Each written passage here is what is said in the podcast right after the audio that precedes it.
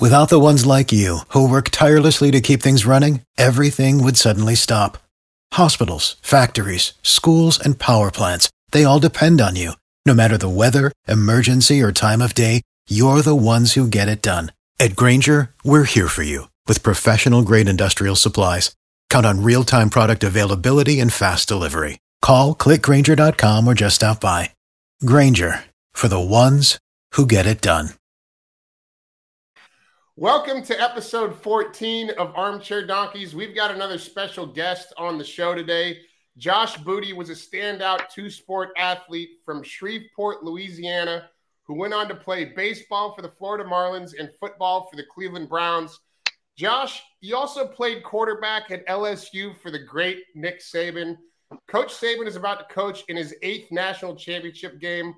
What was it like playing for him?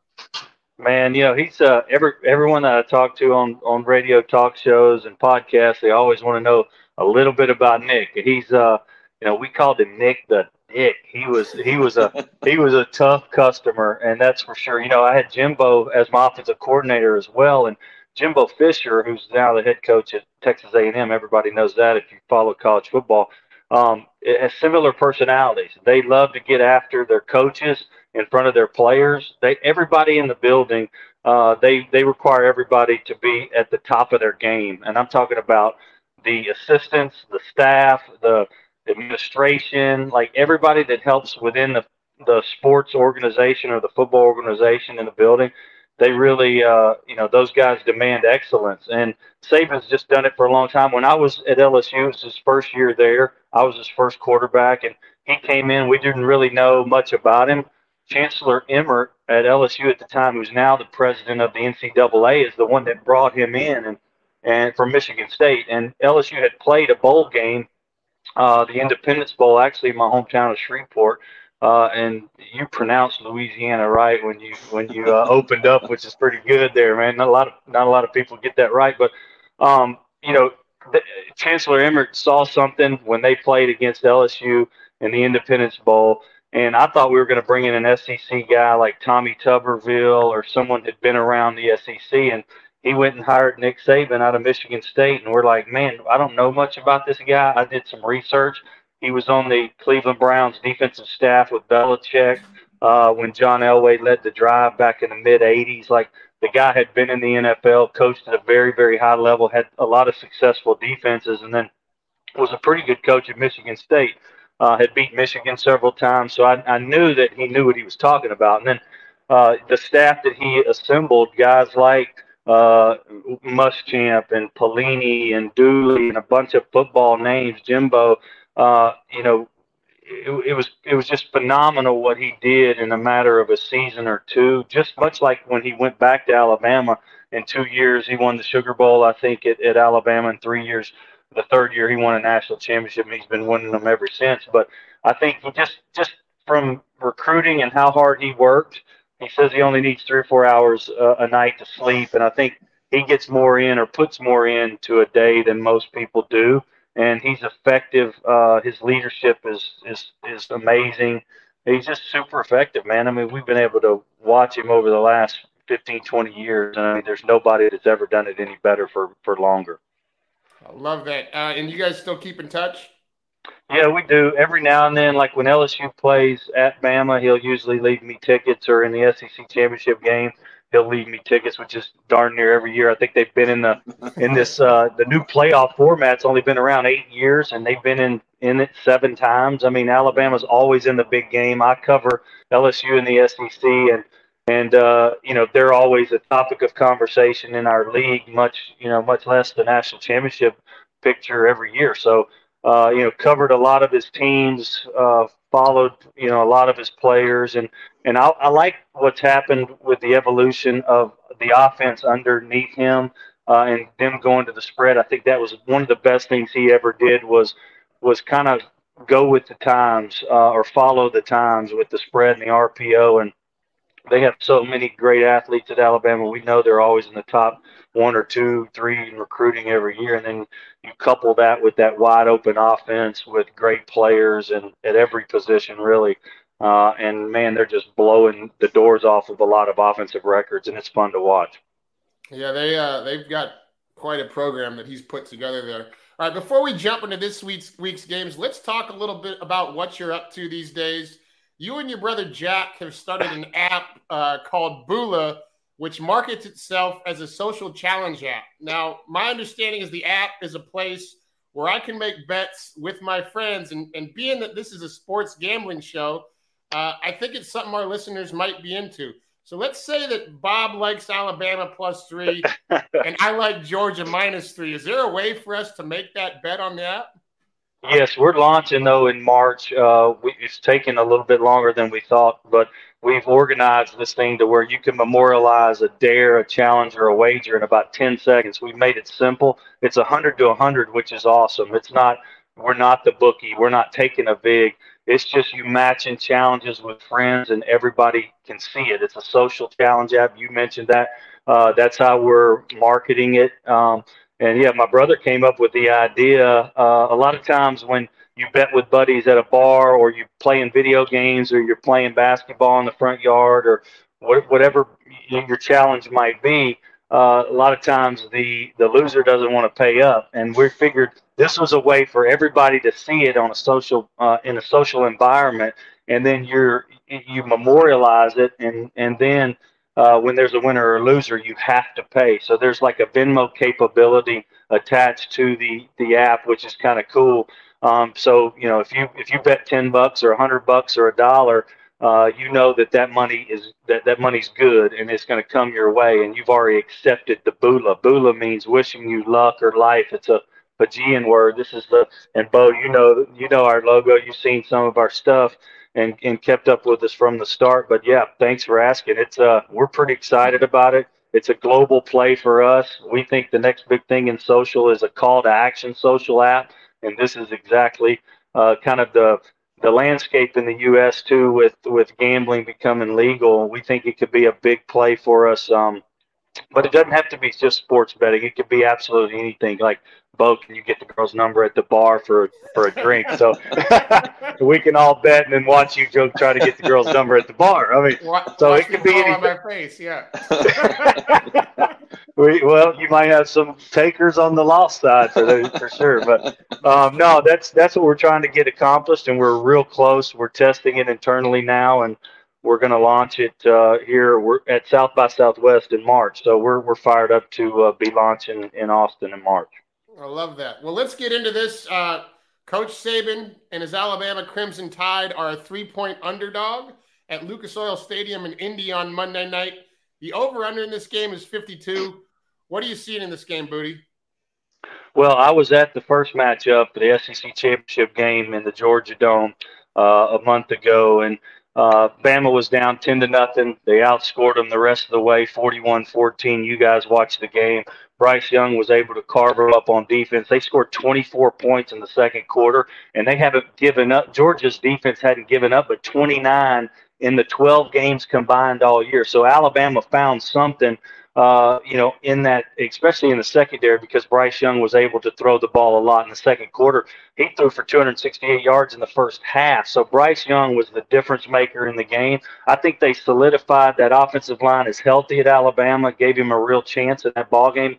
They'll all be playing in this this big game. It it it kind of when when that line came out, I was I was really shocked. I thought it would be you know Bama the other way, to be honest with you, but Georgia played so good against Michigan, and people were hyping Michigan up so so well uh, leading up into that big game, the playoff game. And Alabama really laid kind of an offensive egg. Uh, they have the Metchie three got hurt in the Georgia game, so that hurt them a little bit. They don't have uh, quite the weapons on the outside that they had a year ago, um, but they're still so darn good, um, you know, offensively, and and uh, they stopped the run. I think they're sixth in the nation in run defense, and Georgia's kind of a balanced attack. They don't have a quarterback that can really kill you through the air. He can make the right plays if needed. I mean, you guys know football as well as I do, and Bob played quarterback. I mean, I think the difference in the game is Bryce Young can do all sorts of things uh, well. You know, he can run the ball, he can throw it. He really looks to throw it, overrunning it, but he had a rushing touchdown in that Georgia game that was a huge – uh, play in the game. And then uh, and then Stetson Bennett, the quarterback at Georgia, turned the ball over, and and, and uh, Alabama had a pick six, which really changed the game and, and deflated Georgia in the third quarter. I think with 12 minutes left to go in the game or something, in the, early in the fourth quarter. So I, I just think Alabama's uh, uh offensive, uh, you know, the the staff is great, but the the offensive game plan will be the same. Bryce Young, let him do his thing uh, run the ball well enough to keep Georgia honest. Kirby's going to have to, uh, the head coach for Georgia is going to have to bring four, five, six guys because Bryce Young, when they just rush three or four, he sits back there and has a heyday, a field day, because he's got the quick release, and Alabama guys can get open uh, versus like zone coverage. I think more than most teams can because of their athletes. They're going to have to bring pressure. Kirby's going to have to bring some pressure to stop Bryce Young. That's going to be the difference in in this game potentially, is if, if they can kind of break break Bryce Young down with some pressure. Bob, what are you seeing? Yeah, I mean, I, I, agree with what Josh is saying, and, and I go back to you know the, the SEC championship game. I think the biggest difference is that in that was Alabama was so up tempo that Georgia, you know, I don't know, maybe they weren't prepared for it or they hadn't seen anything like that, but Alabama up tempo, they're not just throwing it; they're up tempo and they're still running the ball, right? And they're wearing those guys out. And you go back to last weekend in the in the playoff games, you know, I, I think Harbaugh was a little hard headed uh, of you know, trying to run the football against those guys. They should have kept their defense on the field, not huddled up, and and, and kind of try to replicate that Alabama game plan. So, um, you know, with the line at plus three, uh, I like Alabama right now. I mean, especially because I don't think they're going to change what they do. I think they're going to play fast. They're gonna they're gonna get up to the line of scrimmage. They're gonna try to wear those guys out on the def- on Georgia's defensive side of the ball. And again, like Josh said, right, it, it's uh, the Alabama quarterback is a difference maker. The Georgia quarterback is nothing against him, but he's just a guy, right? Yeah. And so, um, you know, right now I just think uh, Alabama's good, and not that I mean Georgia looked great, but there's just something about Saban and big games and those guys, and and and I just like, especially with him getting points. Um, you know, I, I got to lean towards Alabama right now. I'm 100% with you guys. I uh, I drank the Mr. Brightside Kool Aid and went full blown donkeys on the Wolverines plus eight on Friday. Uh, I mean, that Michigan, that Michigan team, I want to talk about that Michigan Georgia game real quick. That Michigan team physically dominated Ohio State and Iowa in back to back weeks and then went to the Orange Bowl and got absolutely man- manhandled by the Bulldogs. Aidan Hutchinson was a non factor. They were out physical on both sides of the ball in a game where I really thought that Georgia broke their will early. I mean, you had Harbaugh going for it on fourth down on the on their uh, I think it was their first or second possession, and they were on like the in, at midfield, which gave Georgia um, a, two, a two score lead shortly after that. They also had a DB and a wideout give up on balls that were in the air uh, that led to a long touchdown and, and, a big interception. So yeah, I think that um, everything the, the ball just everything went right for Georgia in that game against Michigan. Michigan was was obviously overmatched, but uh, you know, here's the question: Is is Georgia that good, or are that are they that good against teams who want to play power football? Other than their loss to Alabama, you know, they haven't seen a team and or gone up against anybody who can throw the ball like Alabama can. I, I would I would think that after watching Ohio State and the way that CJ Stroud played against Utah, that they probably would have matched up a lot better against Georgia than Michigan did because they could have done, like you said, Bob. Uh, uh, um, Harbaugh was a, little bit stubborn in that game, right? Like, mm, yeah, he went in there, he tried to run it down those guys' throats, and it just wasn't happening. And he didn't have an answer for that to try and get down the field and make them defend them in the secondary. Uh, so yeah, I, I don't know how you don't take Nick Saban in the Natty getting three points. Um, but if you want to play this game a little bit safer, uh, we've been we've been pretty hot on the teasers this year, Josh, and uh, I got a teaser for you that pushes this to Alabama plus ten. I'm going to throw the lock at this thing. Uh, Josh, your LSU Tigers are playing in the Texas Bowl against Kansas State tonight. The Tigers opened as a two and a half point favorite, but are now a seven point underdog. Due to COVID, NFL opt outs, and the transfer portal, they have only 39 scholarship players suiting up in this game. They've got 20 guys on offense that are missing the game and 19 guys on defense. Kansas State has a quarterback that's pretty good who had an injury in the middle of the season, missed a couple of games. He's going to be full go in this game. I really like uh, Kansas State and a pick 'em tonight. I'm going against your Tigers and uh, and pushing that Alabama line to plus 10 on Monday night with a little two team teaser. I love it. A little two team seven point teaser, baby. No, buy, you're right. one, baby. Buying one. I love it. I love it. I might uh, I might take that with you. Actually, I just wrote that down on the side note over here. isn't LSU aren't, aren't isn't LSU playing like a wide receiver at quarterback tonight or something like that? Well, no, so they got one scholarship. They got one oh, okay. scholarship quarterback. He's a freshman from Flower Mound, Texas, Garrett okay. Nussmeier, and he's thrown thirty nine passes all year. I think uh, a couple of touchdowns, a couple of picks, but Max Johnson of course, hit the transport portal. Our starter all year, yeah. the lefty Brad Johnson's son. He's right.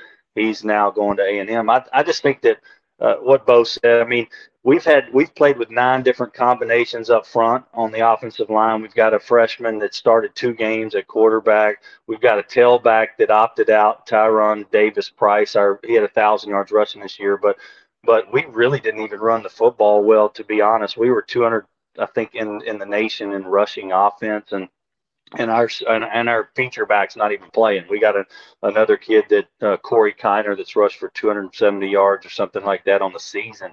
So and then we've got six. One of the things I wanted to mention, uh, you you said it. We got a lot of defensive players out. Six of LSU's top eight tacklers are out of this. They're not playing in this game. We lost Elias Ricks to Bama in the transfer portal. I mean, it's just it's it, LSU's in disarray. Brian Kelly's got a huge job ahead of him, and and I think it starts as soon as this game's over tonight. You know, I'm sure it's already started for him, but uh, just the outlook for next year, things have got to change. Orgeron lost the, the control of the, the building.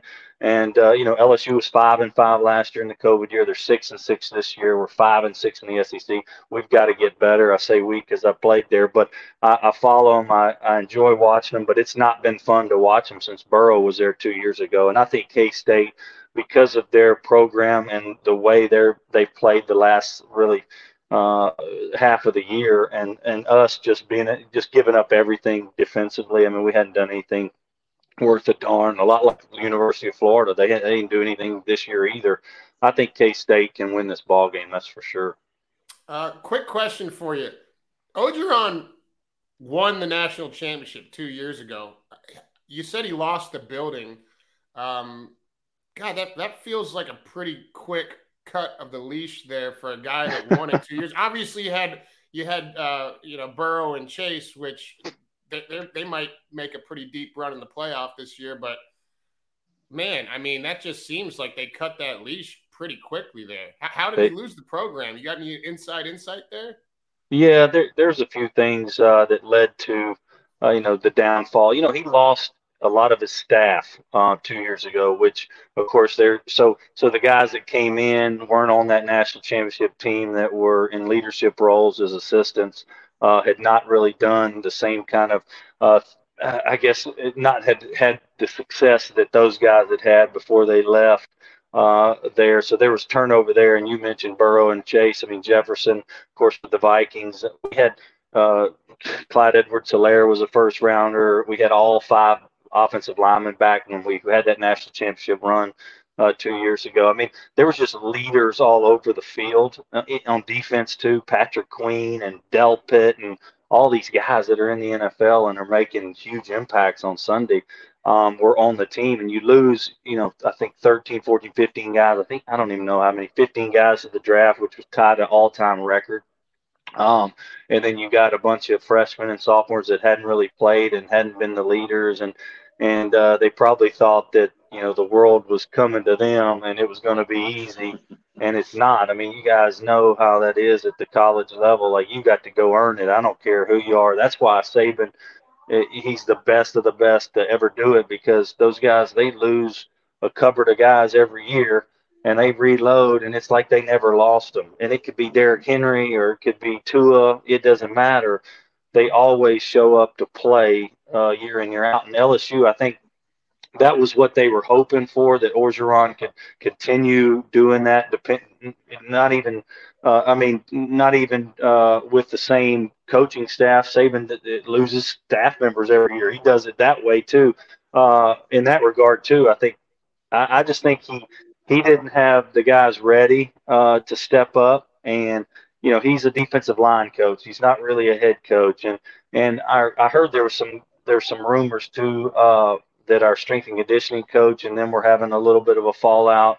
Uh, her Orgeron got divorced, and so he was out hitting the dating scene, which was another another whole thing. I mean, I got more stories about you know about selfies and all kinds of stuff that I could share, but I don't want it to come back to get me. But I think you know there's a lot there's a lot to, to be desired, you know, left to be desired uh, from how he handled it after he won. I think he just he probably celebrated a little bit too long and didn't stay with the plan that had got him where he was at. And and uh, I think you know a lot of the players were talking about transferring. Now that all these guys are transferring, it's like you can't win. Uh, championships if your best players are leaving and going other places. We've we've lost players to A and M and Alabama. I mean, Elias Ricks, I mentioned earlier, going to Bama. Max Johnson started a bunch of games for us now, going to A and M, and we're going to have to play both of those guys, and they're going to be playing in different uniforms inside our side of the SEC, the mm-hmm. division next year, and that's that can't happen. You know what I'm saying? And I hope Brian Kelly can do a good enough job. If he'll be Brian Kelly and do what he needs to be needs to be done and go develop relationships with those high school coaches and recruit down there, I think he'll be fine because he seems like a consistent guy, and it'll be easier to recruit at LSU because of the academic standards aren't near as high as mm-hmm. high as Notre Dame. So I think he's got a chance. I just think he needs to be himself and and uh, not try to be anybody else or not try to be a Southern guy. Saban didn't come in trying to be a Southern gentleman. He was Nick Saban every day, every day, every day, and the consistency. And, and obviously, and I think, you're referring to that accent that Kelly threw on when he came down. Yeah, it, it, threw me. It threw me for a loop. a Northeast guy coming in throwing on a Southern accent for everybody. Be you. Yeah, I didn't like you. that. Yep. Yeah, he's going to have to win and win quick. And uh, you know, I, they're so they're, these head coaches now they get paid so much they're short leashes. It's like Sarkisian at Texas. I mean, they want to win, win ten games, you know, his first year, and if that doesn't happen, they're already trying to figure out how to pay him forty million to get out of his contract. Like, it's a crazy world we're living in, and now with the transfer portal and the NIL and all that stuff, it's like it's college football's. And I mean, it is totally different than it it was back when we all played, and and uh, you know, it's never going to be the same. Uh, to be honest with you. Did you see that Texas has a booster that is going to put up fifty thousand dollars per offensive lineman to show up at his charity events? Every well, offensive lineman on the team. Yeah. Unbelievable. Unbelievable. All right, Bob, let's take it to uh, the NFL. Let's go to Philadelphia, where the Eagles are a seven point underdog at home against the Cowboys. The over under in this game is 42 and a half.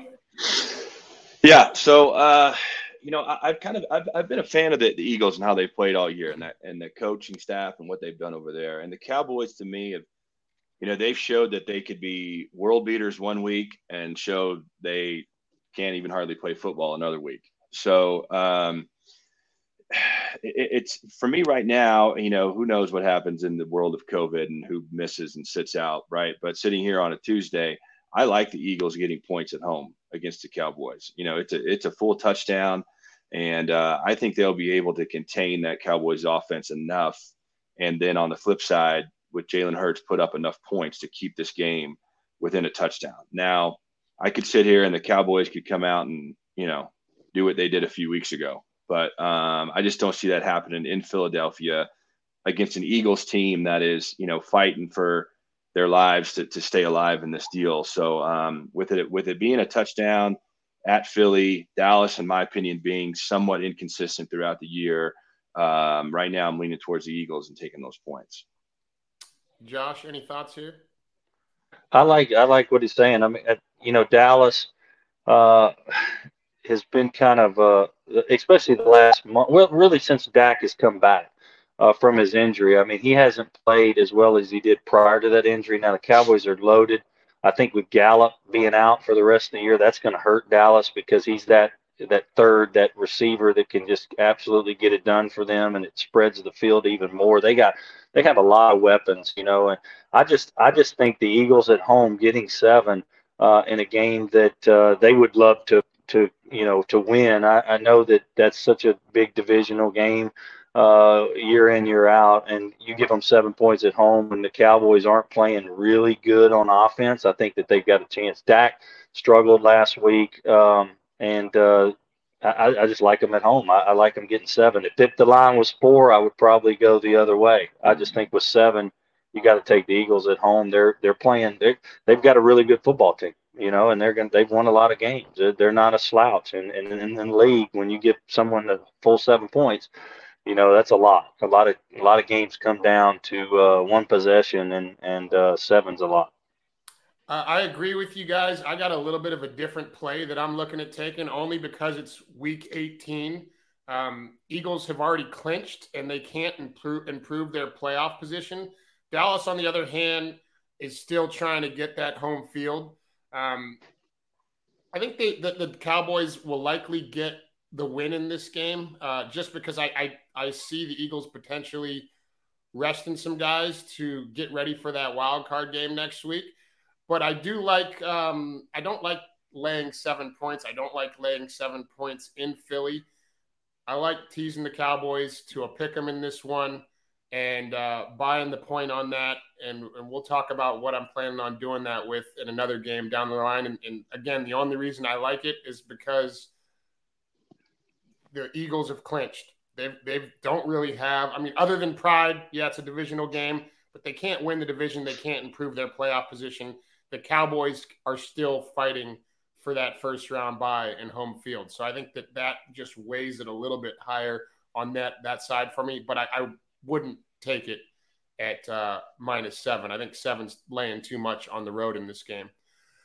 All right, Josh, uh, take us to SoFi where the 49ers are a five point dog against the Rams. The over under in this game is 44 and a half. You know, the 49ers at the quarterback position is the big question mark in the game. And everybody wonders, you know, you know, Garoppolo, yeah, he's hampered. Is Trey Lance going to play? He's only got several starts in his career.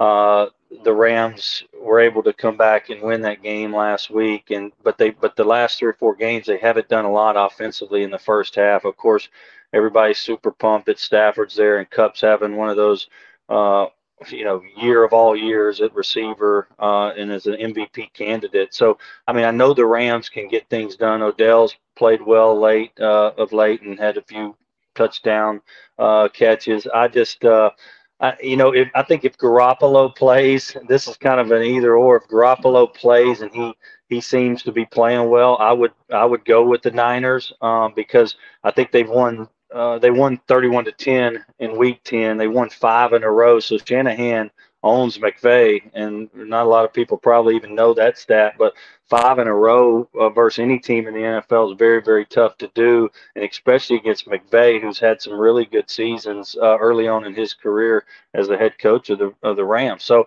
I, I would say, you know, if Garoppolo plays, I'd take the Niners. Uh, if he doesn't, uh, I would go with Ram with the Rams and and uh, you know with Stafford over you know his experience way over Trey Lance, uh, in the, in that game. So um, you know it'll be fun to watch. It's gonna be a, it's gonna be a good game. I know uh, the Rams are looking towards maybe even winning a Super Bowl this year. I don't know if the Niners have that kind of firepower. Uh, I think the Rams can, are one of the best teams in the league when they're playing well. If they're not, then they're very vulnerable. And on offense, they hadn't played well of late. So I like the Niners if Garoppolo starts and he feels good. Bob? Yeah, I, I agree 100%. Right. If, if Trey Lance is starting, I'm taking the Rams. If Garoppolo is starting, I'm taking the 49ers based off of, you know, I've, I've kind of said all year, I think the Rams are the most talented team in the NFL, but they're also very inconsistent at times.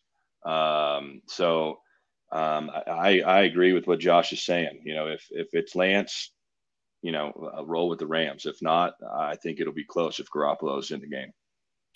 So here's the deal with this game for me. Uh, my advice is to wait and see what happens in the Philly, Philly Dallas game on Saturday night. Stay away from it if Philly wins. the 49ers will miss the playoffs with a Philly win, a loss to the Rams, and a, and a Saints win. Saints and 49ers both play in the afternoon on Sunday. Philly, Philly wins, and the 49ers will go all in against the Rams on Sunday afternoon. Now, if Dallas beats Philly on Saturday night, the 49ers are in the playoffs. They can take their foot off the gas and rest some guys to get healthy for that wild card game. The Rams are playing for a first round bye. So the play in this game, in my opinion, is to hammer the Rams on the money line or on or, or in a teaser at minus two with something uh, like the Cowboys in a pick 'em because Philly's in, not really playing for much. I like a two team teaser at seven points, Cowboys in a pick 'em, and Rams minus two because I think the Cowboys are going to win. And if the Cowboys beat Philly, the 49ers are in. Both those teams have a chance, uh, or Cowboys have a chance for a bye. Rams have a chance for a bye. Uh, they're going to be playing to try and earn that bye, while Philly and the Niners, they got to go into a wild card game next week. And it looks like both of them are probably going to get in. And you want to go into that game healthy. You don't want to get into a dogfight this weekend with you know two, with the Cowboys and with the the 49 or, or the Rams and then have to go play next weekend with some guys who might get banged up. So that's my two team teaser uh, that I'm riding with in the NFL. Cowboys in a pick 'em, Rams minus two. Uh, or you can wait. You could wait and see if if if the Cowboys win, and if the Cowboys win, take the Rams on the money line. All right, Bob, let's go to Cleveland, where the Browns are a two and a half point favorite at home against the Bengals. The over under in this game is 43 and a half. I don't understand this line at all. I don't get it. Uh, I hate the Browns. I hate the way they play. Baker Mayfield hurts my head. He might not even play. He might. He may. He may sit out. I mean, he. You know, they're talking about you know his health now and should he play in this game. Uh, I mean, I just they again another team with a ton of talent that just can't figure it out. And I think the Bengals are one of the hotter teams in the NFL right now. Um, so I don't understand how the Bengals are getting points in this game. Um, yet again, like it's hard on a Tuesday, but you know, if this was Sunday morning and this was the line, I'd be all over the Bengals in this football game. Um, and it, this might be more of a just my you know gut feeling of how when I watch the Browns, and I, it just pisses me off because I just don't understand how they play the way they play. But um, with the way Joe Burrow's playing right now, and and the rest of that team rallying around that guy, if they're going to get points against this Browns team, uh, the, the Bengals are 100%. Josh?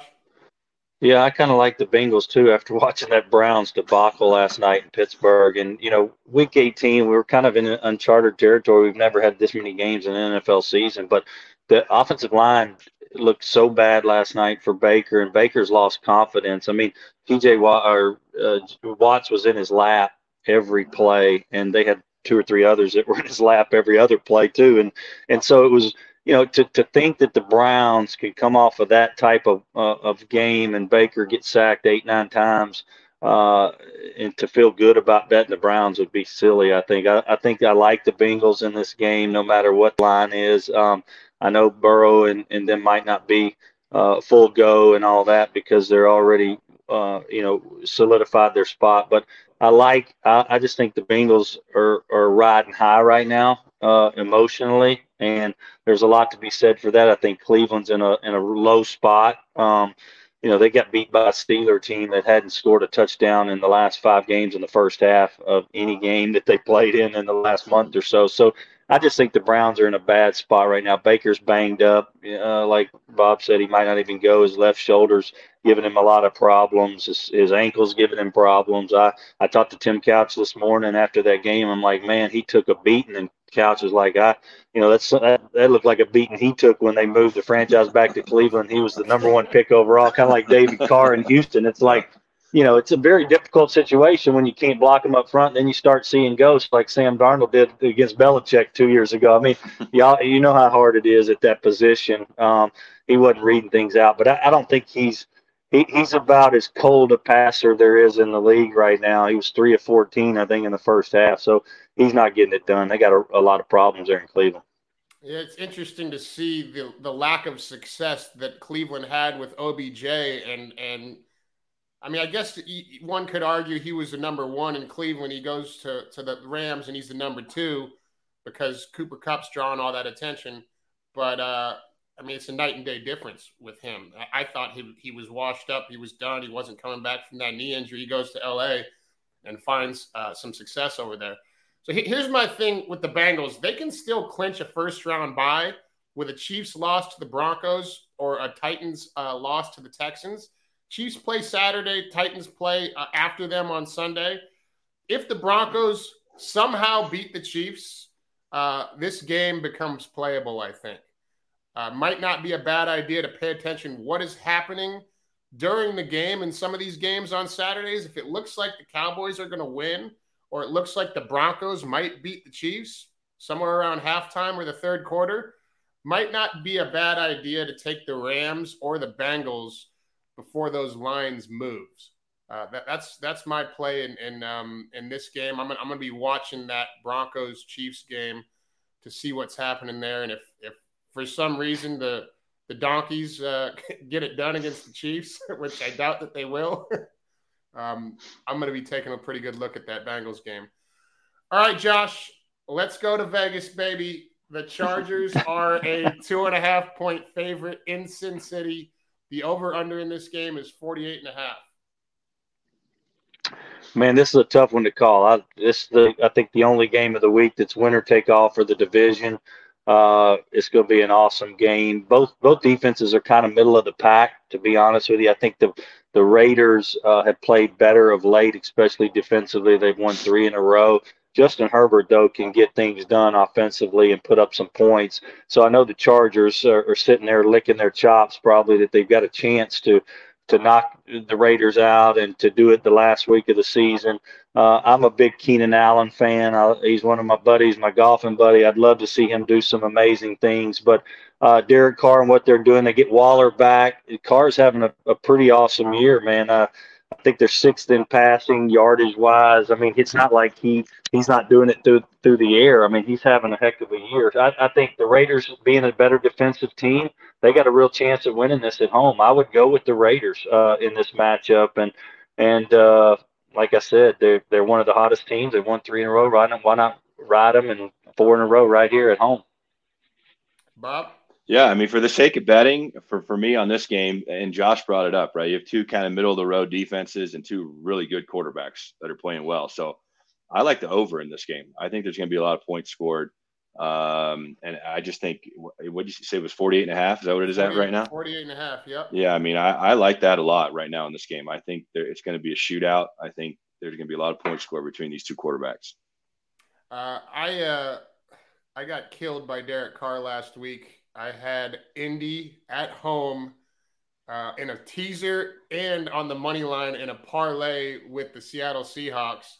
And uh, Carr looked good last week. You also got to keep in mind those guys are playing for a little bit something more now. Uh, you lose a guy like John Madden, who's the the face of that franchise for a long time, and uh, you got a little bit something extra to play for. Which, for whatever reason, in football, when you're talking about 30 guys a game that step on the field, it ain't five on five hoops. It's it's 30 on 30 or 30 plus on 30 plus, and that little bit of edge that you get uh, when you're playing for something more than yourself. Raiders, I mean, I think the Raiders are going to get into the playoffs somehow in this game. Although I will say this Adam Bledsoe sent me a Bleacher Report tweet that said if these two teams tie, they both make the playoffs, and they should just both kneel on the ball for four quarters. I saw that. that would be hilarious. I'm, I'm, sure the NFL would love that in Week 18. All right, guys. Well, that's all the time we have for you today. Good luck this weekend to all you donkeys out there. Please give us a follow at Armchair Donkeys to get our weekly plays in real time on our Instagram story, and hit that YouTube subscribe button to stay up to date with next week's episode. Thanks for joining us today, Josh. I think that uh, we need to get you and Jack out to Vegas with Bob and I for a little Bula challenge at the Wynn Golf Club. Let, us do it, baby. Around March Madness. I was going to say the exact same thing. March Madness, win. Hundred percent. A little little uh, little action at the uh, on, on the games, and uh, let's get it done. Let's make it happen. Let's do it, baby. I'll be there, brother. I promise you. You know me. I'll show up. Just aim the game. Let's go. I love it. All right, boys. There, All right. Be good. Thanks, guys. Yep.